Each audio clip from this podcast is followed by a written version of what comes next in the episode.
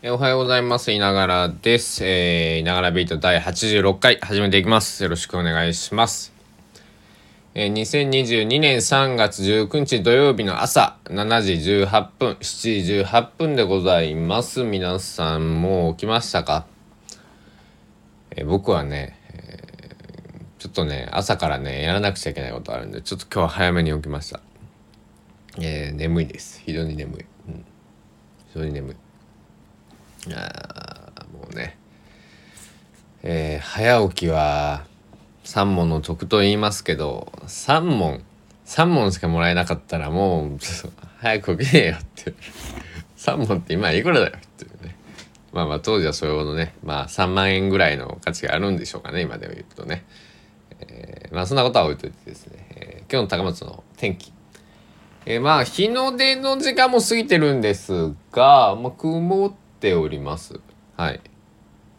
今の気温が9.9度、えー風が北西に4.6メートル。で、えーと雨は降っていませんが曇っています。降水確率午前中60%午後50%で最高気温が13度まで上がる予定で最低気温は9度。で、えーまあ、9.5度が最低だったと。朝。まあなので、えー昨日より、えー最高気温はプラス2度。最低気温がプラス1度の予報。でまあまあまあ昨日よりは暖かいだろうって感じですが少しまあ風もねあるので45メートルあるちょっと肌寒く感じるのかなっていう感じですね。明日は晴れ時々曇り予報になってるので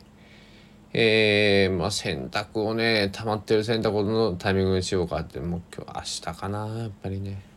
あのなんかちょっとなんか、えー部屋干しでも乾きそうなものだけ洗濯を軽くしておいて、えーというふうに思っている、えー一人暮らしのいながらでございます。で桜桜どんなもんでしょうね。えー高松市の開花予想3月23となっております。23ってことは、えー月が水曜日で満開予想が30日30日はあ桜ねあのみ皆さん見に行きます？どうですか？僕はねあの父さんの高知の男ということでねやっぱりねあのね酒を飲む理由をね、えー何かとこうかこつけたい、えーのが高知の男だと思ってるんで、えー花見はよく行きます。高松に来ても数度、えーまあ毎年1回はまあ行か行けない年もあったりしたんですけど、えーなんかあの忙しくて気づいたら桜散ってったとかね、いうのはあるんですけど。今年は、えーどこを見に行こうかなというところで。まあでも桜よりね本当は梅が好きなんですけど。なんかあの梅の時期はいつも寒いんでね。寒いし今年なんかちょっとそれこそバタバタしてたからなんか梅を見る暇がなかったというかねえーそんなそんな感じでございます。最近最近というか1月にえー、よいしょあたたたたたちょっとね昨日ねなんか変な体勢に寝てしまったらしくてね僕はあのえー、頸椎間板ヘルニアあの首のね言ったらヘルニアなんですよ。だからあの背中が痛くてね今日ね、えーはい。で昨日なんか反戦反核みたいなね、まあ、話をしたんですけどあのそういえば最近ブルース・スプリングスティーンをよく聞いてます。でどのアルバムを聴いてるかというとね、えー先日、えー1月かな12月かなにえっ、と43年越しに公開されたえーブルース・スプリングスティーンザ・ Eストリート・バンド、まあ、バックバンド。ですね。で、ザ・ザレジェンダリー、えー、90、えーえーごめん、90、79、1979ですね。1979年、ノーニュークスコンサート。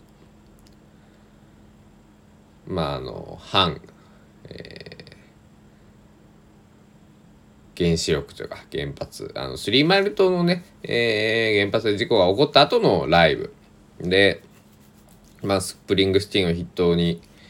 さまざまなアーティストが、えー、出て、えー、ライブが行われたっていうのの、えー、映像もねスプリングスティーンのステージ全部映像公開されたし CD もにもなって、えっと、僕は YouTube ミュージックと Apple Music、えー、使ってるんですけどもそちらの方でも配信がなされているという。えー、で、Amazon のプライムビデオとかでね、購入もできるし、レンタル視聴もできるさ。えー、レンタル視聴が390円だったかな。で、買い切りが2500円とか結構安いんですよ。で、これのね、えっと、DVD をね、えー、知り合い買ったんで一緒に見ようよってことでね、えー、見せてもらったんですけど、これものすごく良くて。なんかこのスプリングシティのパフォーマンスがすごくてねあのびっくりしびっくりしたというかすごかったんですよね。うん。あのまあ有名どころのね「ザ・リバー」とかねえー、まあ「ボン・トゥ・ラン」とかも入ってますけどね、えー、僕一番良かったのはバッドランズ？これは YouTube でね、無料でね、あの、スプリングスティーンのアカウントでね、あのー、見れます。バッドランズがすごい良くて。あと、サン、えっ、ー、とね、サンダーロードとかザ・リバーとかもすごい良かったですね。うん、でも、でもやっぱり、ボントゥーランがかかった時のなんか高揚感最後の方で演奏されたんですけどラ本編のラストなのかな？なんかやっぱり「来た!」っていうこうねこう気になるという、うん、スプリングスティーンの当時何歳だった？まあ僕今30歳ぐらいやったんかな当時ね。えー、ちょっと調べてみましょうか。ブルース。スプリングスティーンが。何年生まれですかね、えー、1949年生まれ。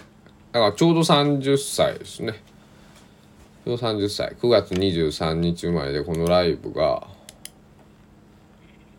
なえー、っと9月22誕生日前の日なんですね。はあ。ただ29歳最後の夜のライブっていうことか。あそういうこともあってまたこう特別感があるのかもしれないですね。ものすごくこうなんだろうこうな MC 英語僕わかんないんでね MC なんて言ってるのかわかんないんですけどでもなんかねなぜかスプリングシガーすごく楽し楽しそうで彼はだからその例えば原子力とかで、えー、なんかこうね、えー、事故が起こったらこんな音楽さえできなくなるんだよみたいなそういうのを表現したかったのかなみたいなね。ただ単に原子力やめろこの野郎じゃなくてね、えー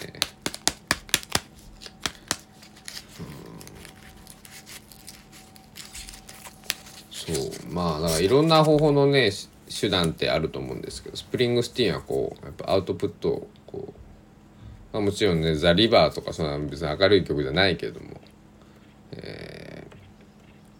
ー、ねそういうふうに、えー、表現をしたアーティストなのかななんて思って、うん、アーティストというかまあその29歳最後の日のスプリングスティーンはそういうことだったのかなって。うん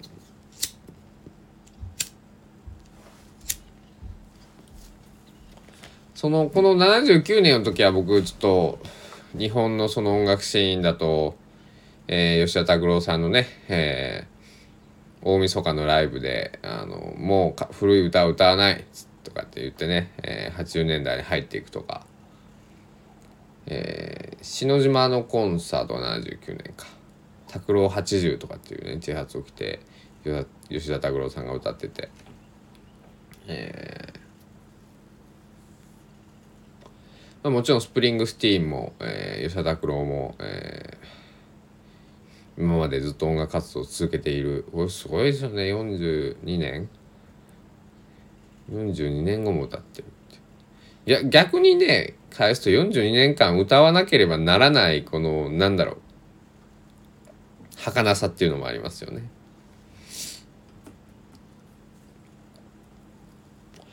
僕の尊敬するヒートウェーブの山口博さんが言ってました。アーティストって不幸なんだよって。あの歌でも作あ画家でも何でもそうだけど作品作らないと人間を保てないじゃないですけどまあそういうふうに近いこと言っていて。なんかハッピーだったら作品作ろうなんて思わないだろって。うわ幸せだ曲作ろうってなるかって言われて。なん。ねえなと思って確かになあの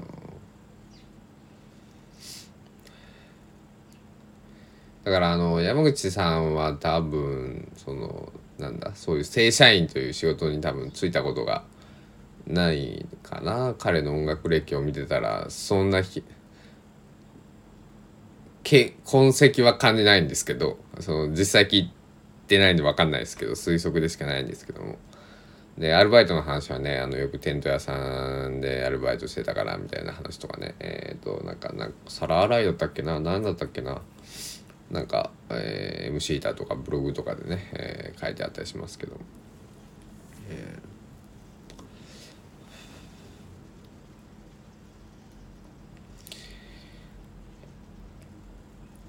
アルバイトとかなんか正社員とかいう響きあと僕パートとか派遣社員とかなんかね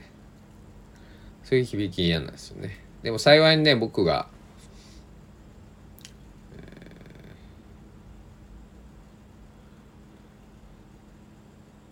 まああるか働いてた会社今まで働いてた会社でもパートだからバイトだからとか派遣だからっていう人まあそれはいるよね。まあ、差別特別ってね難しいですよね本当にねなんか会社によってはねここまでしかほんすごいこう多分厳密にこうルールが決まってるような会社さんもあるんだろうからあのよく派遣差別とか言いますけどまあ派遣社員を選んでるのと派遣社員正社員になりたい派遣社員とかアルバイトとかパートとかってまず違いますもんね。アルバイト、パート、派遣社員っていう働き方がしたい方もいれば、そう、正社員になりたいんだけど、その働き方しか、ちょっと今今できなかったりとか、えー、そういうふうなね、えー、例えばやりたい会社、やりたい仕事は、えー、そういう形態しか募集してないとかね。本当まあ生活のために、えー、例えば正社員の仕事プラスアルバイトをしているとかね。まあまあいろいろあると思うんですけど。えー、本当にね、えー、よくね持ちネタにしている芸人さんがね、えー、某某 m 1グランプリを取った、えー、芸人さんと、えー2度僕ステージ一緒にさせてもらったのが2度か3度一緒にさせてもらったんですけど一度ね、え、打ち上げで結構話させてもらったことがあったんですけどね。あの、薬え薬局でねバイトをしながらね、えー、食いつないでいるという。m 1を取ってもまあ一生食えるとはねもちろんそれは限らない。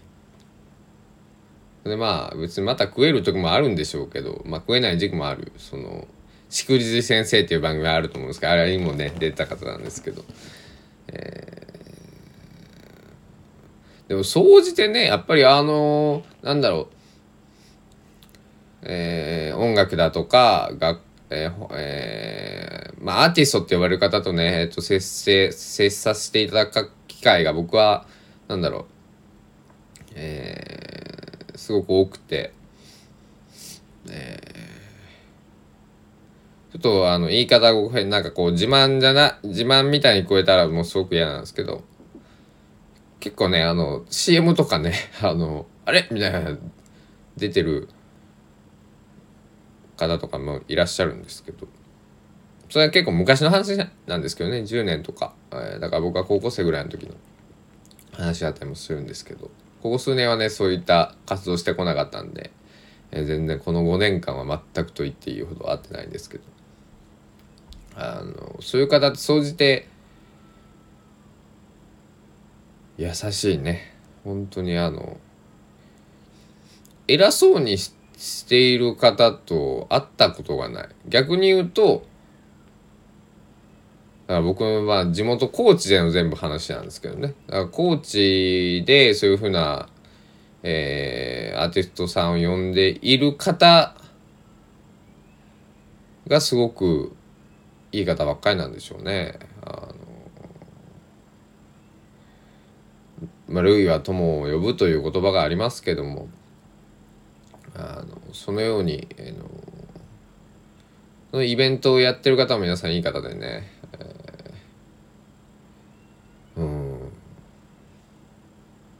ー、変な偉そうなアーティストさんの何かライブにそうやって行ったりとかもし話させていただく機会とかあってね偉そうにされたことが一度もないですね。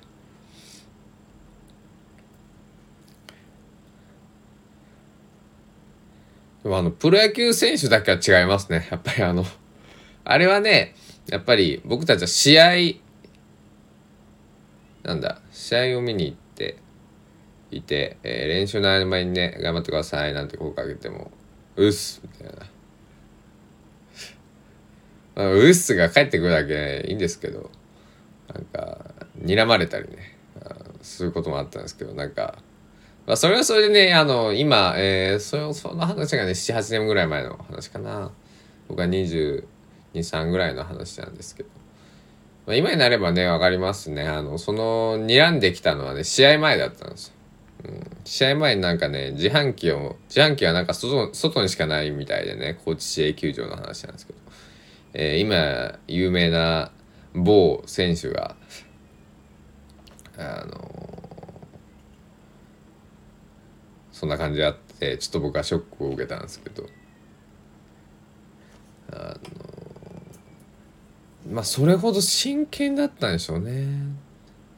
だ僕もね、あの、思い返してみると、じゃあライブの前にね、本番で、前に、そんな、頑張ってくださいって声が、よし、ぐらいしかね、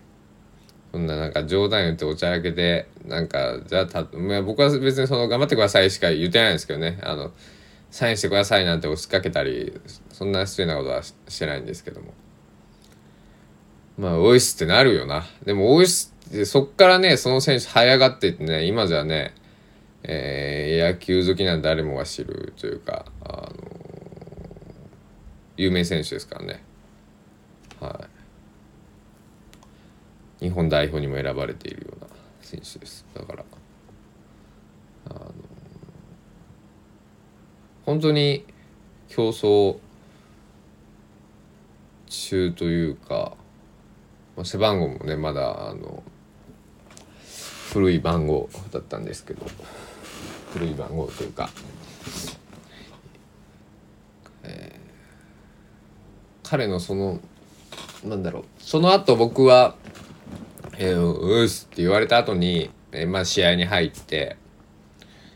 えーまあ、試合に入る前かな。彼がこうグラウンドに出てきてバットを振るんですけど。バットを振る背中ねすごいでかくてねあの2軍か3軍かどっちかの試合だったんですけど。一人だけね、なんかやっぱりね、目立ってたね。あの、体格、体の出来上がり方がちょっと違ったなって今思えば思います。なぜかね、その選手の写真ばっかり撮ってるんです、僕。その、その時の写真を見ると。うん。まあ、あの、もともとね、注目度高く入ってきた選手だったので、まあ、それもあるんですけどね、あのーこんなこと言っちゃ失礼だけど、まだ2軍にいるんだ、ここ。この選手全然、絶対1軍で勝つ、ね、1軍、チャンスあるのになとかね。もうちょっと、えっ、ー、と、この選手はね、ちょっと名前出すと現役なんで失礼なんですけど、えー、僕遠野選手巨人オリックスベイスターズといったね遠野選手と、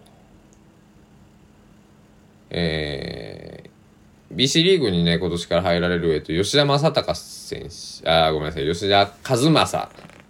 選手の方ですねごめんなさい、えー、ピッチャーの方ですねオリックス元オリックスのね吉田さんはごめんなさい。遠野さんと僕そうだそうだった。あの、ソフトバンクの東浜さんのね、投げ合いを見たんですよ。2軍戦で。当時はね、遠野選手の方がね、いい球投げてたんですよ。で、東浜選手はね、ちょっとあの、2軍でくすぶってる状態の時で。あ絶対これ遠野さんのその日の調子しか分かんないんでねそのあの奈良市でずっと僕もついねそんなあのファーム戦追っかけてたわけじゃないんでコーチに来てくれた時にね年2試合を見に行ってただけなんであれなんですけど遠野選手の方が球が走ってて、えー、やっぱり遠野っていいボールを投げるんだなと思って。足間袋足間袋さんじゃ島袋はね僕の友達が大好きな島袋洋介さんなんですけどね。あの沖縄江南高校の左のトルネードのね選手なんですけどね。えっと東浜ですね。東浜選手。の方がなんか球がふにゃふにゃふにゃふにゃっと見えてねあのあこれちょっと時間かかるというかややばいんじゃないかと思ったんですけど。で東浜選手はその日打た打たれてたはず、うん、けど彼はその後一軍に上がってエース級になるわけですけども。今年はどうなんでしょう？あの僕全然野球追っかけれてないので。東浜選手の出来上がりっていうか、えー、ローテーションに入るかどうかとかね。ちょっと分かんないんですけども、えーね、大好きなベイスターズのこともね全然ねあのー、情報追っかけれてなくてまあ追っかけなきゃいけないわけじゃないんであれなんですけど。でまたねあのー、うん。シーズンがね始まればね、うん、えー、野球の話なんかも、えー、していこうと思っております。雨は降ってないんでねあの、まあ、いつも言うんですけど屋島はね今日はねあのスカッと見えてますね、うん、スカッと見えて、うん、こういう日の方がねやっぱり晴れた晴れた日よりはなんかこう曇りぐらいの方が見えやすいですよね。うん。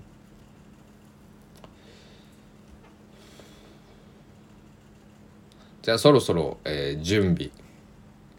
あ今日何するかっていうとねあのね言いましたっけ僕、あの、香川の、えー、何かとおさが、お騒がせをしたあの、デジタル庁っていうのができたじゃないですか。えー、観光庁。で、あの、そこの、えっと、初代大臣を務めました平井拓也、えー、衆議院議員、えー、が、ちょっと待ってくださいね。えー、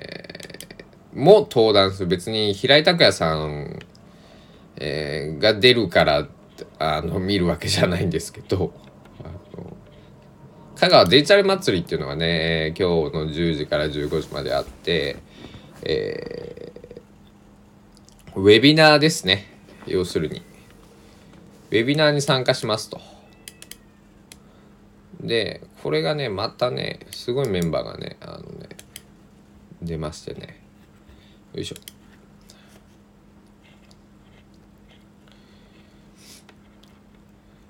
まあ、えー、ホームページに書いてある情報を読み上げますと、えー、香川デジタル祭りとは、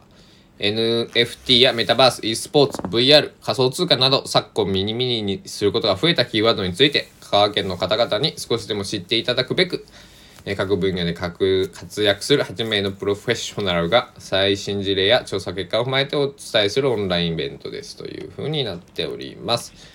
で117名の参加が申し込みがあったと書いております。花輪隆之さん、中島健人さん、久保田望さん、のぞみさんとお読みすればいいのかな。すいません。あと、平井拓也初代、え、デジタル大臣。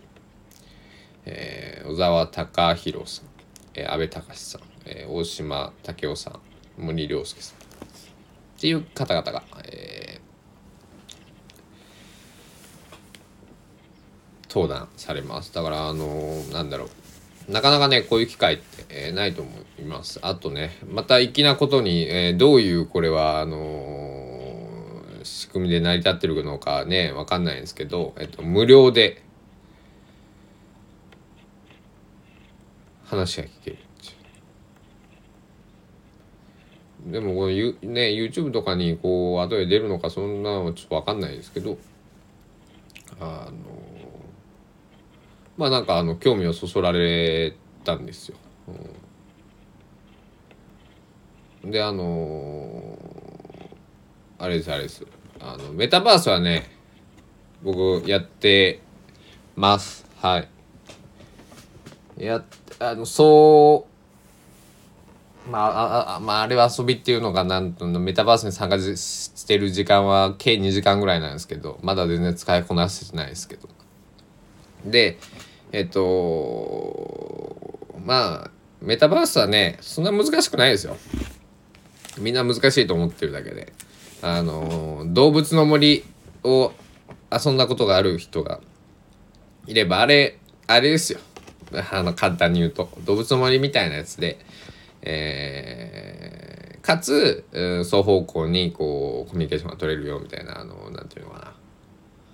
えー、オンラインゲームあるじゃないですか。こう対話をしながらこうあのボイスチャットしながらみたいな。それのなんか動物の森で、えっと、それができるみたいなのをイメージしてもらえたら全然あのそんな感じです。でいろいろイベントがあったりしててそこに参加してってみたいな近づいたらこう話しかけられてれたりとかできるよっていうのがまあ初歩の初歩の、えー、使い方なんですけど波状させていくとねいろいろ、えー、その物を売ったりとかもねできるみたいなんですけどね買ったりね。で NFT っていうのまああのアートのねまあ、まあ、ブロックチェーンの仕組みっていうかなんちゅうかまあまあそういうものをそれが何ぞやっていうのを僕は今日勉強するんですけど、えー、改めてね。えー、で、少なくとも何かこれから、えー、こういうデジタルのね、今もそうですけど、スタンド F もデジタルの技術をもちろんね、えー、インターネット、ワールドワイドウェブだったり、このスタンド FM さんのアプリ、えシステムを使わせていただいているんですけども、えー、そういった、えー、中で、えー、何か後作品とか、えー、作った曲だとかこういうラジオとかも含めて、えーとブロえー、いろんな技術で、えー、権利を守っていこうとね。デジタルのやっぱりデメリットっていうのはコピーをされやすいとね。いうこの「いながらビート」もねこうなんだろううまいことコピーされて、えー、どっかに貼られちゃうとかね、えーよくあるじゃないないですか。あの女性のモデルさんとかアイドルさんとかがねあのプライベートで上げてインスタグラムに上げてた写真が出会い系サイトとかのマッチング系アプリに使われてたとかね、まあ、そういうことがないようにするための仕組みみたいなねあのコピーされづらいというかあの高いブランドも買うとこ認定証みたいなのがついてると思うんですけどまあそういうものがついたアート作品みたいな感じでね、えー、受け取ってもらえたら分かりやすいのかなと思います。でまたねあのー、今日夜ちょっと僕えっ、ー、と今日だから5時間、えー、参加させていただきますんでえっ、と元気が余ってるかちょっとえー、あれがね自信がないんですけど。えー、まああの楽しんでね、えー、この5時間、えー、117名しかね受けられない、えー、大切な大切貴重な時間なんであのしっかり勉強していきたいなと思っております。でこれからのね活動にねまたね、えー、生かしていきたいと思っておりますのでよろしくお願いします。じゃあ天気が晴れることをね祈ってね皆さんあの本当に寒くなったり暑くなったりね、えー、なんじゃかんじゃなんでね、あの、体調に、えー、ご留意いただきながら、えー、土日祝日3連休だったり3日間仕事だよとかね、ちょっと残務があるけどもとかね、えー、子供がちょっと、えー、進学卒業でバタバタしてるよっていう方もいらっしゃると思いますけど、えー一日健やかにお過ごしください。ではお時間です。ありがとうございました。ながらでした。